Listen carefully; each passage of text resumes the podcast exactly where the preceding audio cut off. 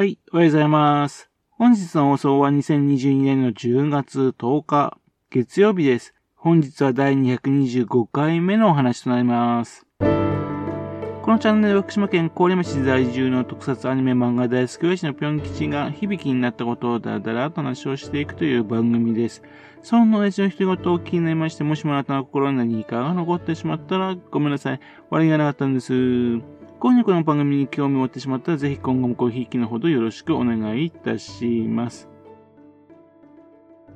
昨日は日曜日、え貴重な休日が消えてしまいました。えっと、やりたいことはね、いろいろあったんですよ。須賀川のね、あの、路島っていうね、イベントに参加するだとかね。えー、ところが何にもしないままですね、一日が過ぎてしまいました。非常にもったいないんですね。何事もな計画を立てて実行しないとダメですね。先週10月2日3日はですね、デジタルの日だったそうです。皆さん知ってました ?2022 年以降はですね、毎年10月の第1日曜日、月曜日をですね、デジタルの日とするらしいんですよね。そしてあの、あのー毎年10月をね、デジタル月間としたそうなんですよ。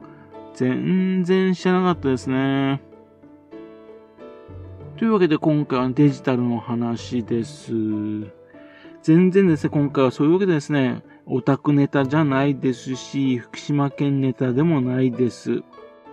毎日ですね、このようにネタを話ししてんですが、どのようにしてね、ネタを作っているのかっていうね、アイデアを作っているかというについてのお話です。というかね、まあ自分の備忘録ですね。忘れないようにするための記録です。自分がですね、学生だった時はですね、小さなカードにね、その書いていて、それをね、使ってアイデアを練っていくっていうのが流行りました。知的生産の技術っていうね、あの岩波新書の本が元なんですね。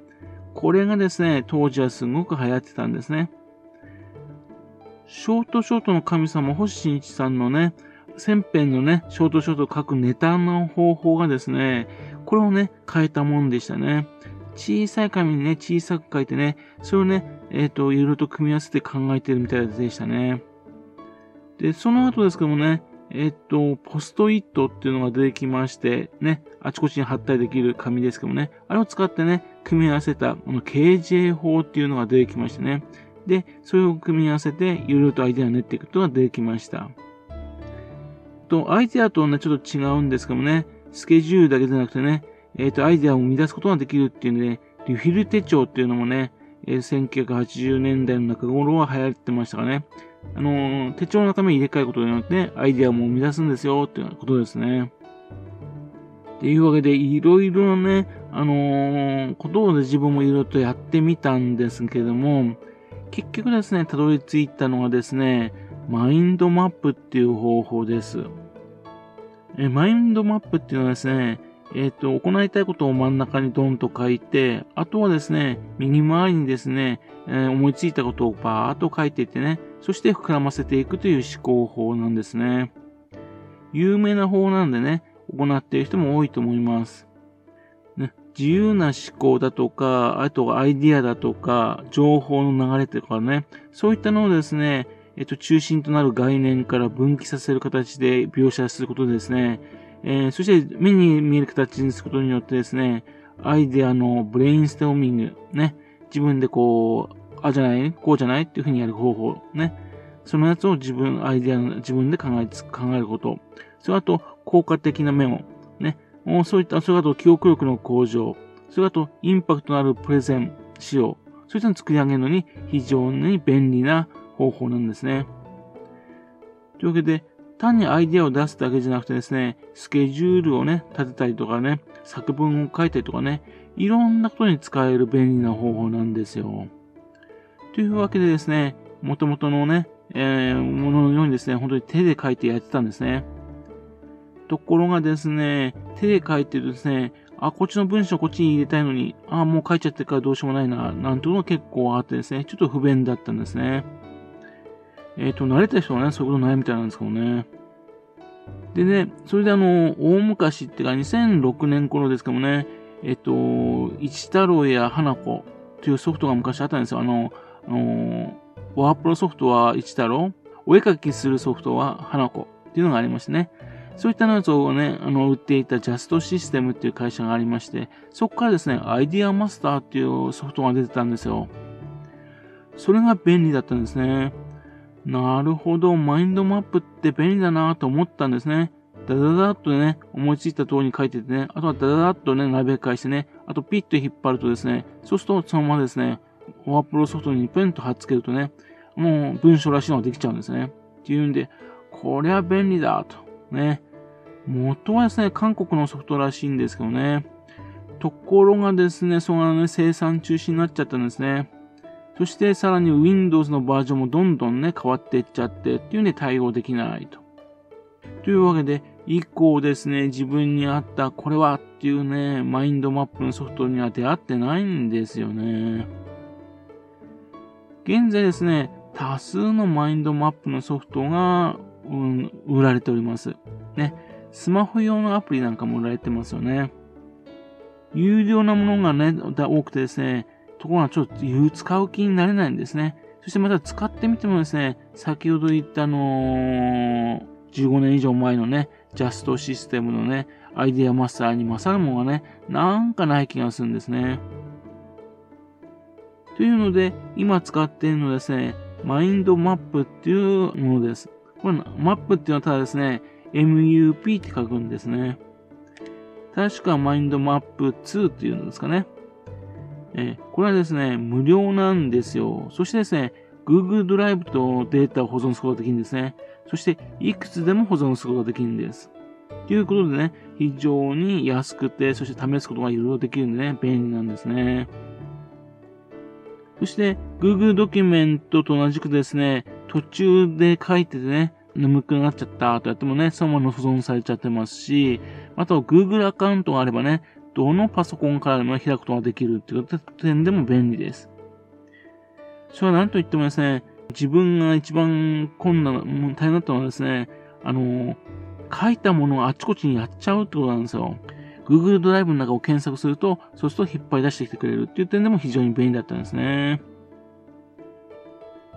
欠点としましてはですね、オンラインでね、使用するのが前提であってね、まあ、あの、オンラインがない、ネット回線がないってことは思って歩けないってことになります。元はですね、複数の人でもね、えっ、と、あの、あの、修正したりとかいろいろできたみたいですね。そうするとグループでね、仕事するのが便利だったわけですね。でもね、今残念ながらね、オンラインのやつは、Google のオンラインを使ったやつはできないんですが、まあ、お金出してね、その専用のサイトに行く方に行けば、そのグループでの作業のやつもできるみたいです。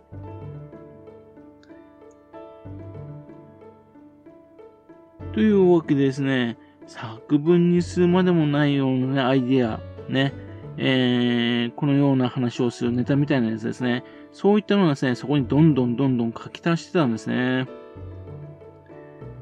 ところがですね、ある時トラブル起きちゃったんですね。一昨年の7月頃ですかね。えっと、書き溜めてたから突然消えちゃったんですよ。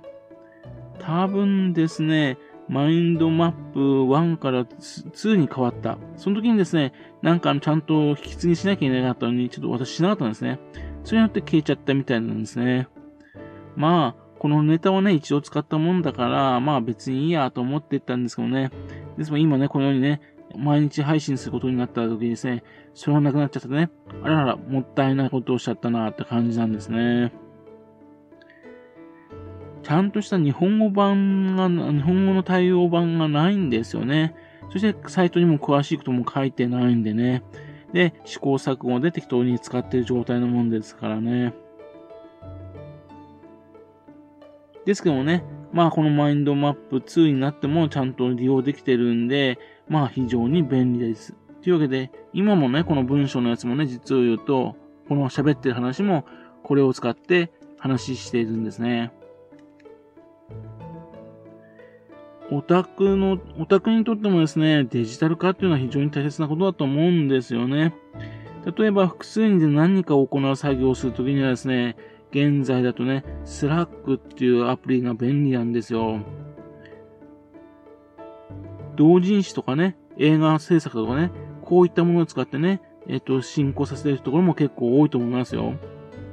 またこの Slack っていうのはですね、個人でもね、使用してもいろいろと便利なことがありますし、またあと、あのー、to do ね、いつまで何をは、うん、やるのかっていうのをまた、あのー、自分でね、宣言する to do ありますよね。あの to do なんかもね、複数人でやるのにね、 Trello、Trello っていうのが便利なんですよ。っていうんで、この Trello もね、個人で利用してもね、非常に便利なんですね。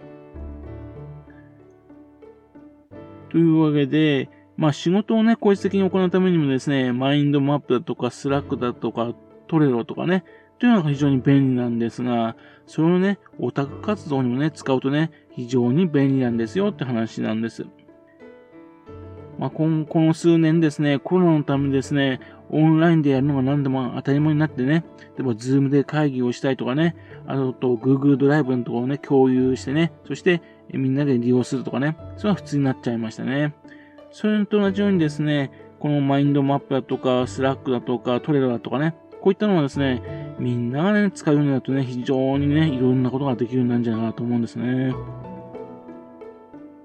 はい。それではまた次回よろしければ、ピョン吉のお宅の話をお付き合いくださいね。本日もお聴きくださいまして、誠にありがとうございました。